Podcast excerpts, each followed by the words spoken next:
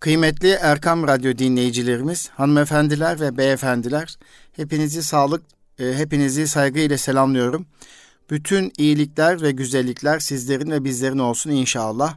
Bendeniz Nuri Özkan, İstanbul Gönüllü Eğitimciler Derneğimiz yani İGEDER'in katkılarıyla hazırlanan Eğitim Dünyası programında yine birlikteyiz. Kıymetli Erkam Radyo dinleyicilerimiz, bildiğiniz gibi geçtiğimiz hafta Eğitim Dünyası programında İstanbul Aile Vakfı'nın yapacağı, Saraçhane'de yapacağı sessiz yürüyüş ve mitikle alakalı bilgilendirme yapılmış. Sağlıklı bir ailenin devamı için Türk toplumunun en önemli kurumu olan, en küçük kurumu olan, yapı taşı olan aile ile ilgili toplantının, mitingin, katılımın katılımla alakalı bir değerlendirme yapmıştım. Çok şükür yine bizler de Saraçhane'ye gittik. Elhamdülillah orada duruşumuzu gösterdik. Çok değerli katılımcılar, konuklar, misafirler, yazarlar, akademisyenler Türk toplumunun ailesine, Türk toplumuna, aileye yapılan saldırıların tehlikeleri üzerine dikkat çektiler. LGBT e, sapkınlığıyla ilgili dünyadaki uygulamaların sonuçlarının nereye nereye doğru gittiğini anlatmaya çalıştılar. Pişmanlıklar, pişmanlıklar, pişmanlıklar. Ciddi anlamda e, güzel bir organizasyon oldu. Emek veren herkese teşekkür ediyorum. Emeklerine sağlık. Oraya gelen, mitinge gelen veya katılamayıp e, bulunduğu il ve ilçelerde bu yürüyüşü, bu mitingi destekleyen bütün e, Erkam Radyo dinleyicilerimize de teşekkür ediyorum. E, ikincisi yapılan bu toplantıda, organizasyonda e, inşallah her ilde, e, ilçede daha önceki yıllarda, yıllar öncesi yaptığımız 28 Şubat sürecinde yaptığımız el ele tutuşmalar gibi e, dikkat çekici organizasyon olmasını isteriz. Çocuklarımızı ve ailemizi korumak bizim en ulvi vazifemizdir. E, sosyal medyadaki saldırılar, televizyon kanalındaki saldırılar. Tabii bu arada bazı e, siyasi görüşü olan, e, tasvip etmediğimiz e, siyasi görüşü olan e, insanların mensuplarının da zıttına, oradaki fikirlerin zıttına e, LGBT'yi desteklemekle ilgili açıklamaları oldu. İnsan o kadar üzülüyor ki yani Allah'ın yarattığı yaratılış hikayesine, mucizesine e, zıt gitmek, tersini yapmakla ilgili kendisine sorumluluk addetmiş bu insanlar batılı e, yürütmekle ilgili, batılın bayrağını dalgalandırmakla ilgili ciddi bir e, gayret gösteriyorlar. Bunların karşısında bizlerin daha yüksek sesimizin çıkması gerekiyor. Ee, üst düzeyde e, katılımlarla, organizasyonlarla, tepkilerle e, bu insanlara karşı gerekli cevabı vermek gerekiyor tabii ki. Yine geçtiğimiz hafta Eğitim Dünyası programında Milli Eğitim Bakanlığımızın yeni uygulamalarından bahsetmiştik. Özellikle ölçme değerlendirme yönetmeliği e, resmi gazetede yayınlan, yayınlanmıştı ve bu e, bunun üzerine ben de fikirlerimi sizlerle paylaşmıştım. Ee, geçtiğimiz hafta yayınlanan ölçme değerlendirme yönetmeliğine göre artık e, ilkokullarda dördüncü sınıftan itibaren yapılan sınavların kalktığı ve aynen bir, iki ve üçüncü sınıflarda olduğu gibi kıymetli öğretmenlerin, değerli öğretmenlerin gözlemlerini çerçevesinde gözlemleri çerçevesinde e, yapıldığını ifade etmiştik. Yine ortaokuldan itibaren yani 5. sınıftan itibaren de ortak sınavların gündeme geleceği konusu vardı. Ee, öğrencilerin gelişimini takip etmek, müfredatın işlenmesinde okullar arasında bütünlük sağlamak ve uygulama birliği oluşturmak amacıyla bakanlık e, ortak sınav yapabileceğini duyurmuştu. İşte bu çerçevede bu hafta içerisinde de bakanlığımızın e, ortak sınavla ilgili yeni bir duyurusu oldu. Bu yıl ilk kez ortaokul 6. sınıfların Türkçe ve matematik dersleri ile lise 9. sınıfların Türk Dili Edebiyatı ve Matematik derslerinin ikinci yazılı sınavları ülke genelinde ortak olarak yapılması hedefleniyor. Bu şeklinde bir duyuru yapıldı. E, hatta tarihleri de belli oldu. 6. sınıf Türkçe ve matematik dersleri için 26 Aralık 2023 Salı olarak ilan edildi, duyuruldu. 9. sınıf Türk Dili ve Edebiyatı ile matematik dersleri için de 27 Aralık 2023 Çarşamba günü yapılacağı ifade edildi ve e, sorular bakanlık tarafından hazırlanacak e, ve okul tarafından uygulanacak sınav evrakı il ölçme değerlendirme merkezleri tarafından değerlendirilecek şeklinde bir açıklama yapıldı. Tabii bu yeni bir e, sınav falan değil aslında. Yani okulların yapacağı sınavı bakanlık ben ortak yapacağım diyor. Yani bunu böyle anlamak lazım. Ortaya yeni bir e, sınav yapılıyormuş gibi bir anlam kesinlikle çıkmasın. Amaç ne? Eksik öğrenme görülen konu ve kazanımlar için ders içinde telafi e, değerlendirmeler yapılabilmesi ve ülke genelinde, ilçe genelinde, il genelinde e, tedbirlerin alınması istenmektedir. E, yine yapılan açıklamaya göre öğrencilerin sıralanması veya okulların karşılaştırılması söz konusu olmayacaktır. Yani tekrar ifade edelim müfredatın uygulanmasında birlik sağlamak, öğrencilerin geçerli, güvenilir ölçme araçlarıyla değerlendirilmesine imkan sağlamak e, açısından e, böyle bir uygulamaya gidilecek. E, mazeret sınavı yapılacak mı? Evet, ortak sınavlara katılamayan öğrenciler için mazeret sınavları yapılacak. Ülke, il ve ilçe geneli ortak yazılı sınavların mazer, mazeret sınav tarihleri de daha sonra e, duyurulacak, ifade edilecek. Yani böyle bir e, duyuru oldu. E, kıymetli Erkam Radyo dinleyicilerim. Öncelikle hayırlara vesile olmasın Cenab-ı Hak'tan e, niyaz ediyorum. Evet, tabi eğitim öğretim İki hafta geçti. 2023-2024 eğitim öğretim başladı ve iki hafta geçti. Kıymetli eğitimcilerimiz, öğretmenlerimiz de kendilerini e, yeni eğitim öğretim yılında çocuklarımızı hayata hazırlama çabası ve gayreti içerisinde olurken aynı zamanda biliyorsunuz her geçen gün çocuklar farklı şeyler istiyorlar. Farklı beklentileri var. E, her çocuğa yetişebilmek için de öğretmenin kendisini geliştiriyor olması gerekir, değiştiriyor olması gerekir. E, bundan dolayı da e, şu anda e, Erkam Radyo'da bu programı yapmama vesile olan İGEDER yani İstanbul Gönüllü Eğitimciler Derneğimiz e, öğretmenlerimizin mesleki gelişimine katkıda bulunmak için sürekli etkinlikler, programlar, organizasyonlar, konferanslar ve zirveler e, sempozyumlar düzenliyor. E, yine İGEDER'in İstanbul Gönüllü Eğitimciler Derneğimizin 30 Eylül 2023 tarihinde Geleceğin Öğretmeni Zirvesi adı altında yani önümüzdeki cumartesi günü 30 Eylül 2023 cumartesi günü Geleceğin Öğretmeni Zirvesi içerisinde e, öğretmen zirvesi düzenlemektedir. Bu, bur, burada çok değerli katılımcılar, e, çok değerli akademisyenler yer alıyor bu e, toplantıda. Birincisi Profesör Doktor Kemal Sayar Hoca e, toplantıda e, sunum gerçekleştirecek e, ve konusu çok güzel bir konu başlığı. Öğretmen bir cevher avcısı e, başlığı adı altında bir sunuş gerçekleştirecek e, inşallah. E, ikincisi doçent doktor Mehmet Dinç çocuklara yaşama sevinci aşılamak konusunda bir sunuş gerçekleştirecek. Yine çok kıymetli, değerli, kaliteli bir sunuşu e, yapacağına inanıyorum. E, güzel sesiyle e, inşallah, e, terapotik sesiyle. Bu iki değerli hocalarımızla birlikte paneller var. İki tane panel görünüyor e, programda. Ee, birinci panel geleceğin öğretmenini bekleyen eğitim teknolojileri başlığı altında. E, çok e, değerli e, konuşmacılar çok özellikli konularla ilgili sunuş yapacak.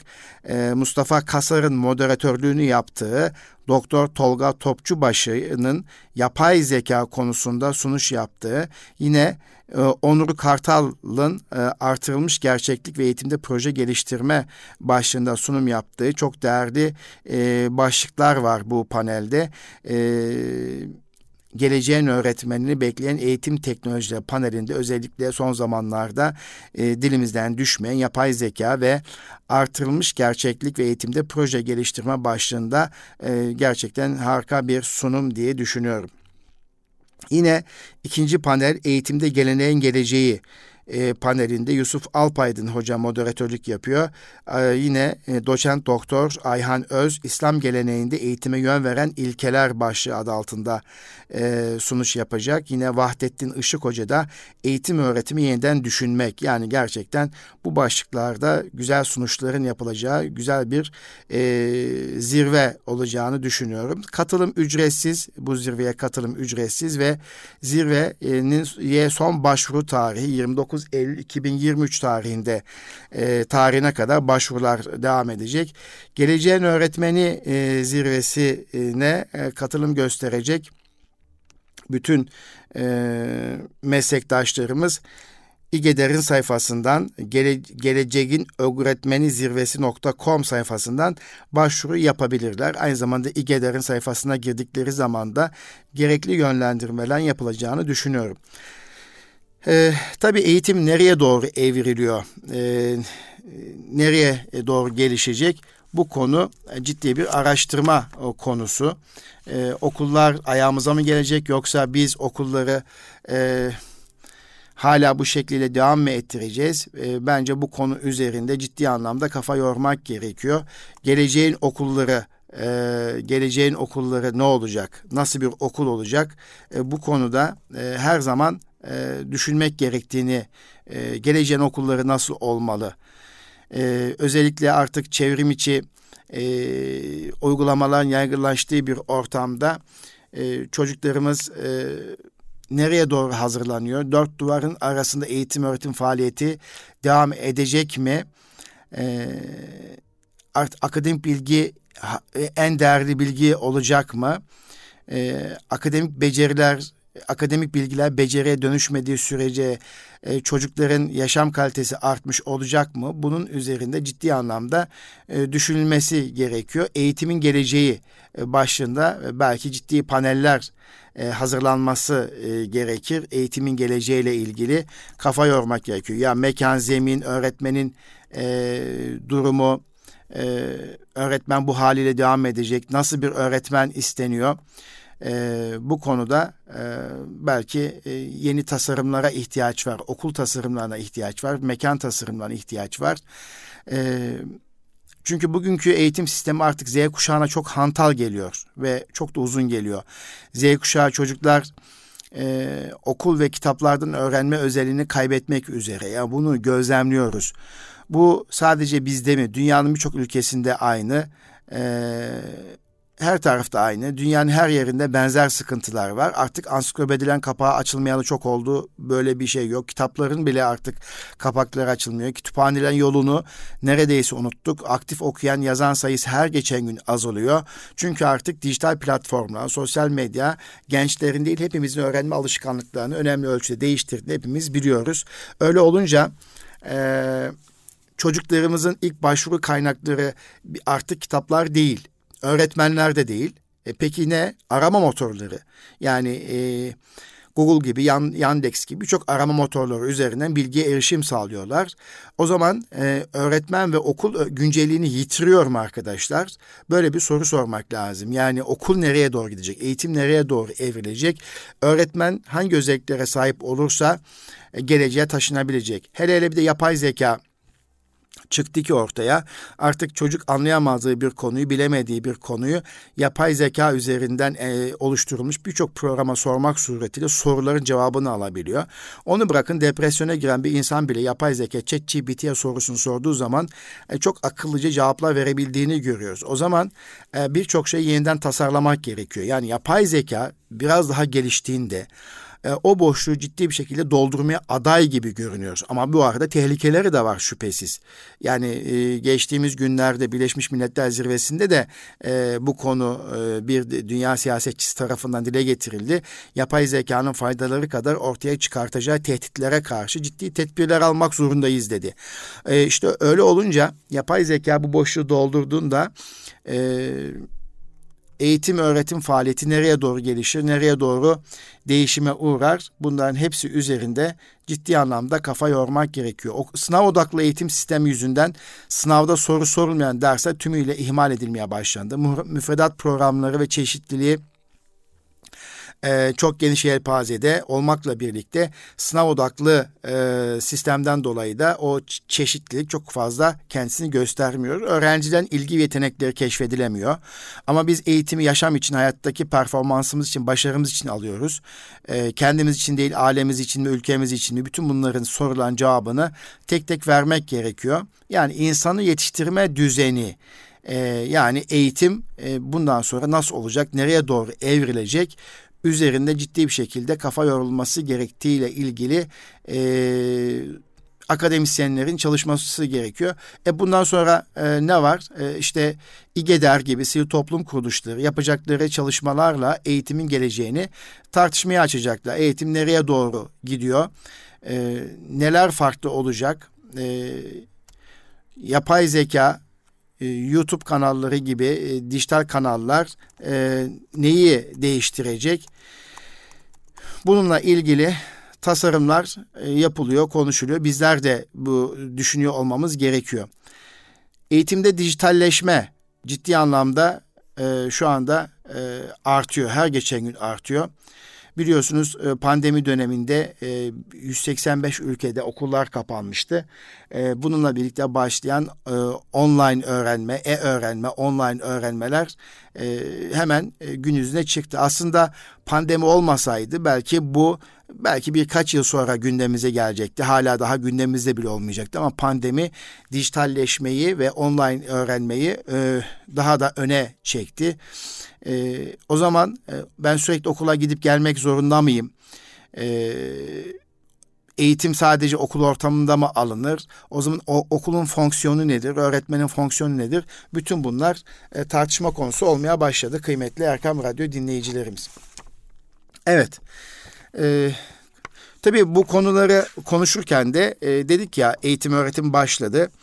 E, okullarda çocuklarımızı geleceğe hazırlama çabası ve gayretimiz üst düzeyde. Özellikle mesleğine aşık, fedakar öğretmenlerimiz bu konuda ciddi gayretler gösteriyor. Çünkü çocuklarımız her şeyimiz, geleceğimiz.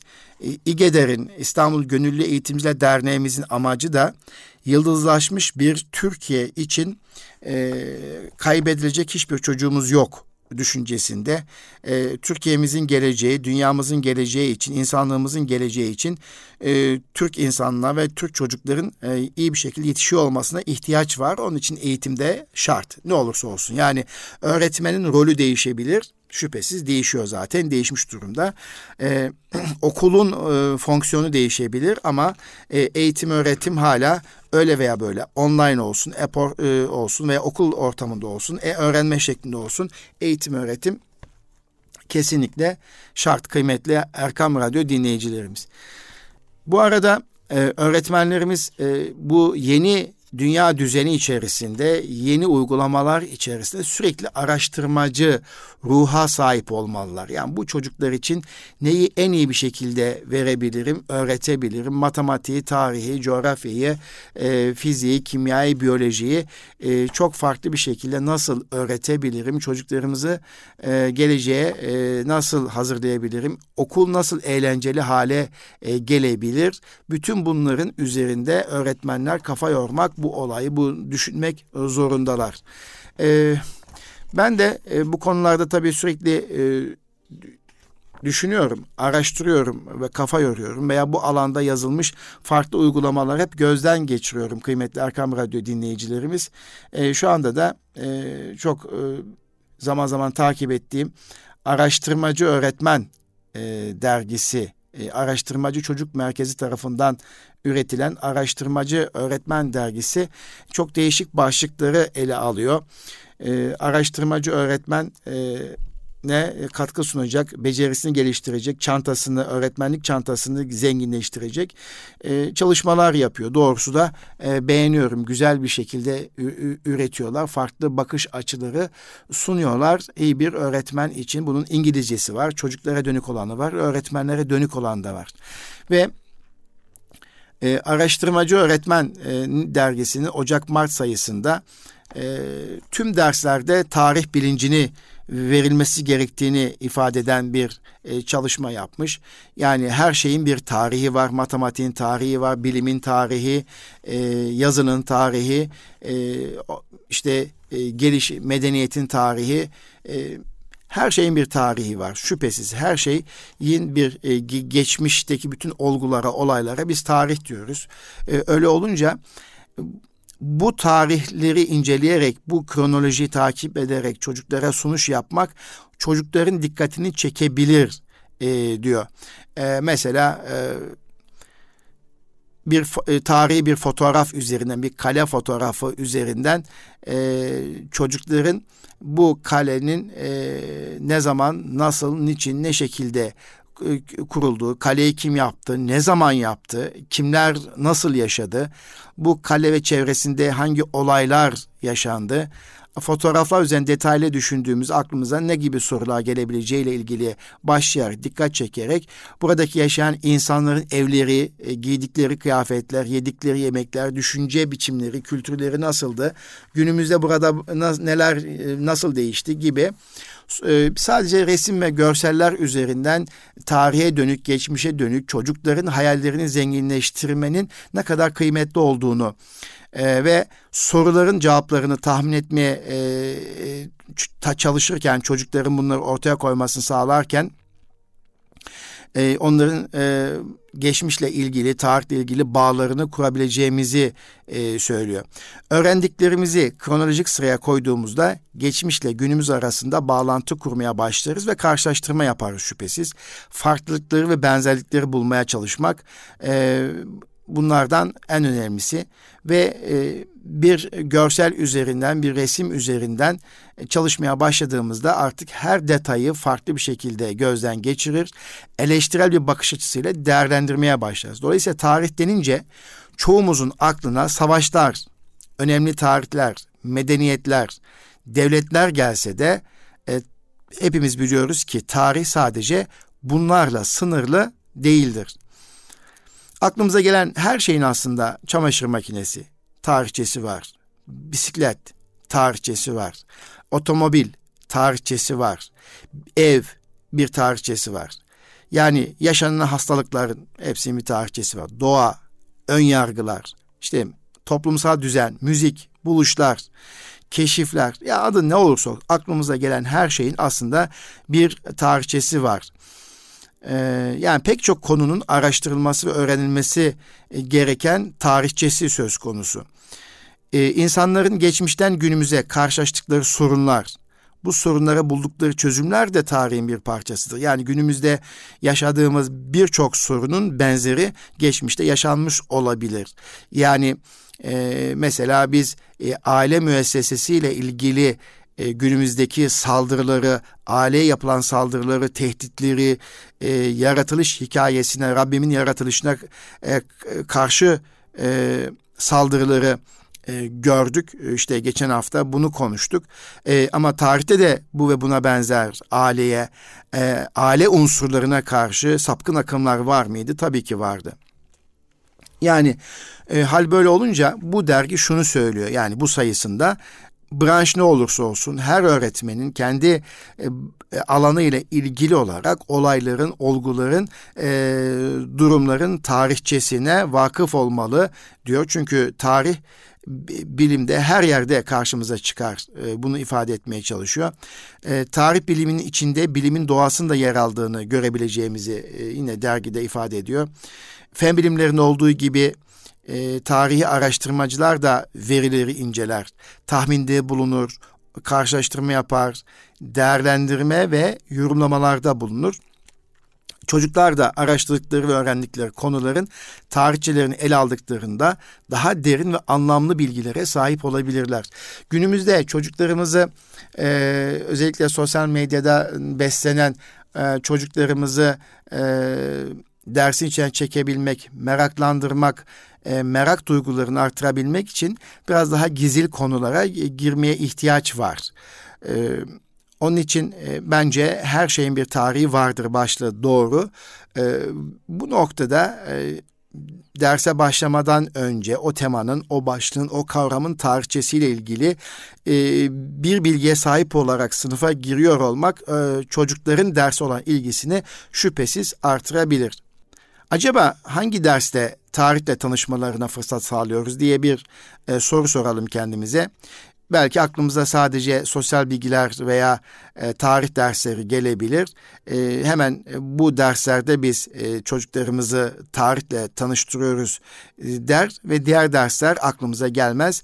E, ama verdiğimiz ödevleri, projeleri göz attığımızda çocuklar yaptıkları pek çok çalışmada farkında olmadan tarihi ilgilendiren konuların içinde yer almış olabilirler. Yani bu matematik içinde geçerli, fen bilimleri içinde geçerli. Ünlü bir bilim insanının yaşam öyküsünü okuduklarında yaptığı buluşları, düşüncelerin hatta günümüze kadar uzanan etkilerini karşılaştırmışlardır. Belki de okumaya konu olan kişi bir matematikçi, yazar, siyasetçi ya da sanatçıydı. Böyle bir paylaşım sırasında çocuklar farkında olmadan tarihsel bilgileri keşfetmeye başlamış olabilirler. Ve sınıfta yaptığımız her bir okuma etkinliğinde konunun tarihsel gelişimi açısından olayı ele almak daha kolay pekişmelerini sağlayabilir. Çocuklardan hikayesini okudukları kişinin yerine kendilerini koymalarını istediğimiz zaman da bu sefer daha da e, işin e, duygusal bir boyuta taşıyabilir. Kalıcı öğrenmeyi güçlendirebiliriz. Yani örnek sen olsaydın e, nasıl bir yol izlerdin sorusu çok kıymetli bir soru. Sen olsaydın nasıl bir yol izlerdin? Neden? gibi bir soruyla devam ederek onların konu hakkında daha detaylı düşünmelerini ve karşılaştırma yapmalarını sağlayabiliriz aslında. Çocuklar geçmiş ve günümüz arasında daha kolay bağ kurabildiklerinde öğrenmeleri de kalıcı olacaktır. Yine doğa gezisi e, oldukça önemli fen bilimleri açısından ama e, doğa gezisi sırasında da fen bilimleri ve tarihin ilişkisi açısından ilişkiler kurmak mümkün. E, mesela nasıl mı? Çocuklarla canlılar hakkında konuştuğumuzda etrafta gördükleri taşları, ağaçları, çevredeki canlıları inceleyebilirler. Sonra e, e, bunların e, çocuklara soracağımız sorularla geçmişte e, bu taşlar e, üzerinden kimler geçmiştir? Acaba kimler buralardan geçmiştir? Veya kimler buralarda etkinlik yapmıştır? İşte kayaçtan oluşumu ile ilgili geçen süre ne kadardı? Ağaçtan yaşı, yapısı, e, nesli tükenmiş hayvanlar, iklim değişikliği, e, birçok şeyi yine bakın fen bilimleriyle doğa e, tarih ilişkisi arasında e, irtibat kurmak mümkün.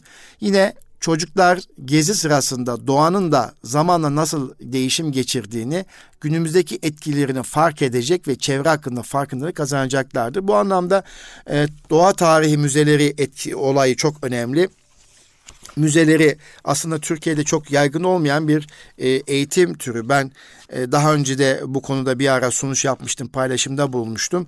E, bizim e, en büyük eksikliğimiz müzelerimizin atölyeye dönüşmemiş olmasıdır. Çok az zannediyorum şu anda Türkiye'de içerisinde atölye barındıran bir müze var. E, halbuki e, müzeler ciddi bir öğrenme alanıdır. E, Türkiye'deki doğa tarihi müzeler mesela e, Tabiat Par Tarihi Müzesi. E, bunların içerisinde e, atölyeler e, var mı? Şüphesiz vardır. E, bu müzelerin sanal e, gezi yerleri vardır. E, sanal olarak da artık bu müzeler hakkında bilgi edinebiliyor, gezintiler yapılabiliyor. Müzeler çocukların eğitimi açısından, tarihle bağ kurmaları açısından e, oldukça önemli ve bu müzelere götürebildiğimiz kadar bilimle tarih arasında bir bağ kuracaklardır çocuklarımız. Dolayısıyla müze ziyaretleri yapabiliriz. Gezeceğimiz müzede ne tür bilim ve sanat eserlerinin bulunduğuna bağlı olarak tartışmalar yürütebiliriz. Tartışmalarda kim, nerede, ne zaman, nasıl ve benzeri sorular e, sorabilir ve çocuklarımızın vereceği cevapları da not edebilir veya e, onları e, düşünmesini sağlayabiliriz. E, çocuklar böyle bir ortamda bir yandan öğrendiklerini sorgularken bir yandan da geçmişle ilgili kapsamlı bilgiye sahip olacaklardır. Belki bu müzeleri gezdiklerinde insanlık nereye gidiyor sorusuna belki çocuklarımız bizden daha iyi cevap verebileceklerdir. E, farklı etkinlikler yapmak işte çocuklarımızın tarihi anlamaları ve sevmelerine kesinlikle yardımcı olacak ve tarih dersi birçok e, kişi tarafından, e, öğrenci tarafından sevilmiyor ve yeterince merak oluşturmuyor. Örneğin ilgilerini çekebileceğini düşündüğünüz eski bir fotoğrafı, bir objeyi ya da bir koleksiyonu sınıfta inceleyebilirsiniz. Tarihi bir filmi izletebilirsiniz. Bu sırada birlikte bir zaman sevgisi hazırlayabilirsiniz. Zaman sevgisi hangi olayın hangi tarihte yaşandığına dair çocuklara fikir verecektir. Çocuklar aynı zamanda matematiksel bir karşılaştırma da yapacaklardır. Yani o zamanla günümüz zaman arasında ne kadar süre geçmiş olabilir? Eee gibi. Yani bu resim okuma, görsel okuma ve o görsel okuma üzerinden e, resmin e, doğası, işte kıyafeti, şapkası, işte oradaki ateşe, etrafındaki hayvanlara bakarak birçok analizi yaptığımızda ve günümüze transfer ettiğimizde inanılmaz bir matematik tarih ilişkisi ortaya çıkacaktır. Sınıfa ilgi çekici kitaplar getirmek, drama ve tiyatro oyunları ile çocuklarımızın tarihi olaylara, olgulara karşı ilgisini artırmak oldukça önemli, kıymetli Erkam Radyo dinleyicilerimiz. Ee, mesela tarihle ilgili çalışmalar bazı çocuklar için sıkıcı gelebilir. Yani e, bazı dersler ba- çocuklar için sıkıcı olabiliyor. Bunlardan bir tanesi de tarih. İşte biz biraz daha e, ilgilerini çekecek e, şekliyle konuşabilirsek belki e, sıkıcı olan tarihe karşı sıkıcı olduğunu düşünen çocukların sayısını azaltabilir. Belki onların meraklarını, ilgilerini daha çok sevdiği derslerle ilişkilendirmek suretiyle artırabiliriz e, tarihi tüm konularda ele alabilmek ve bunu eğlenceli, etkileşimli hale getirmek için merak ettikleri bir konu üzerinde araştırma yapmalarına fırsat verebiliriz. Seçecekleri konu fen ya da sosyal bilimlere ait olabilir. Böylece farklı konular üzerine çalışırken de fen ve sosyal bilimlerinin tarihle olan ilişkisini kurabilirler. Çalışmaya başlamadan önce neler yapacaklarını, nasıl bir yol izleyeceklerini paylaşabilirler. Bu çalışmalarla birlikte tarihsel bilgileri neden ihtiyaç duyulduğunu anlayabilirler. O zaman her şeyin bir tarihi olduğunu fark edeceklerdir ve onlar da bu e, tarihi mekanlarda gezerken olaylara daha farklı bakacaklardır. Mesela geçmişte insanlar nasıl yaşardı, neler yaparlardı, neleri kullanırlardı. Ee, bilim insanlar yıllardır bu soruyu sorarken geçmişe ulaşmışlardır. İşte e, günümüzün çocukları da e, geçmişte insanlar nasıl yaşardı, neler yaparlardı, günümüzde e, geçmişteki insanların neler yaptığı, nasıl yaşadığı, neden çok önemli e, diye e, yola çıkıp e, çocuklara sizce arkeoloji ne demek, daha önce hiç duymuş muydunuz? E, bir arkeoloğun farklı alanlarda bilgi sahibi olması kazı yaptığı sırada ne işine yarıyor olabilir? E, acaba kazılar sırasında arkeologlar kimlerle birlikte çalışıyordur? Bu kişiler ne iş yapıyor? E, arkeolog bir arkeolog bir, ar, bir arkeologun günlüğü e, nasıl yaşam biçimi vardır? Bu mesleği yaparken neler hissediyor? E, bütün bunlar üzerine konuşurken aslında e, jeolog, antropolog, paleontolog, mimar, e, restoratör, e, tarih bilimci, sanat tarihçisi gibi e, birçok kavramları da çocuklarımız öğrenebilir. Ve yapılan buluntuların kazı esnasında ortaya çıkan buluntuları yorumlama sırasını çocuklar öğrenebilir. Bunun önemini fark edebilir. İşte kazılarda hangi araçlar kullanılıyor? Bakın bir tarihin içerisine girdiğiniz zaman inanılmaz e, şeyleri çocuklar keşfediyorlar e, ve daha sonra bununla ilgili bir kazı etkinliği çalışması yapılır ve e, toprağın içerisine gömülen değişik parçalar ortaya çıkar nasıl çıkartılıyor? E, arkeologlar bu süreci e, nasıl yapıyorlar? E, bir kazı etkinliği yapılabilir. E tabi e, bütün bunlar, e, bütün bunların hepsi e, tarihi olaylarla ilgili. Bu e, sosyal bilimler için de geçerli değil tabi, matematik için de geçerli. E, matematik tarihinden e, sözler, e, örnekler, uygulamalar yapmak, işte e, sayı sistemleri ne zaman gelişmiştir, ölçme birimleri neden ortaya çıkmıştır, alan ve hacim hesaplamaları ne zamandan beri vardır, açılar kim tarafından dik üçgen ve psikor yöntemi kimin tarafından bulmuştur. Bakın bunların hepsi çocuğun ilgisini çekebilir. O derse karşı ilgisini artırabilir. İşte antik Mısır'da yaşayan bir matematikçi 12 çarpı 15 işlemi nasıl yapardı acaba?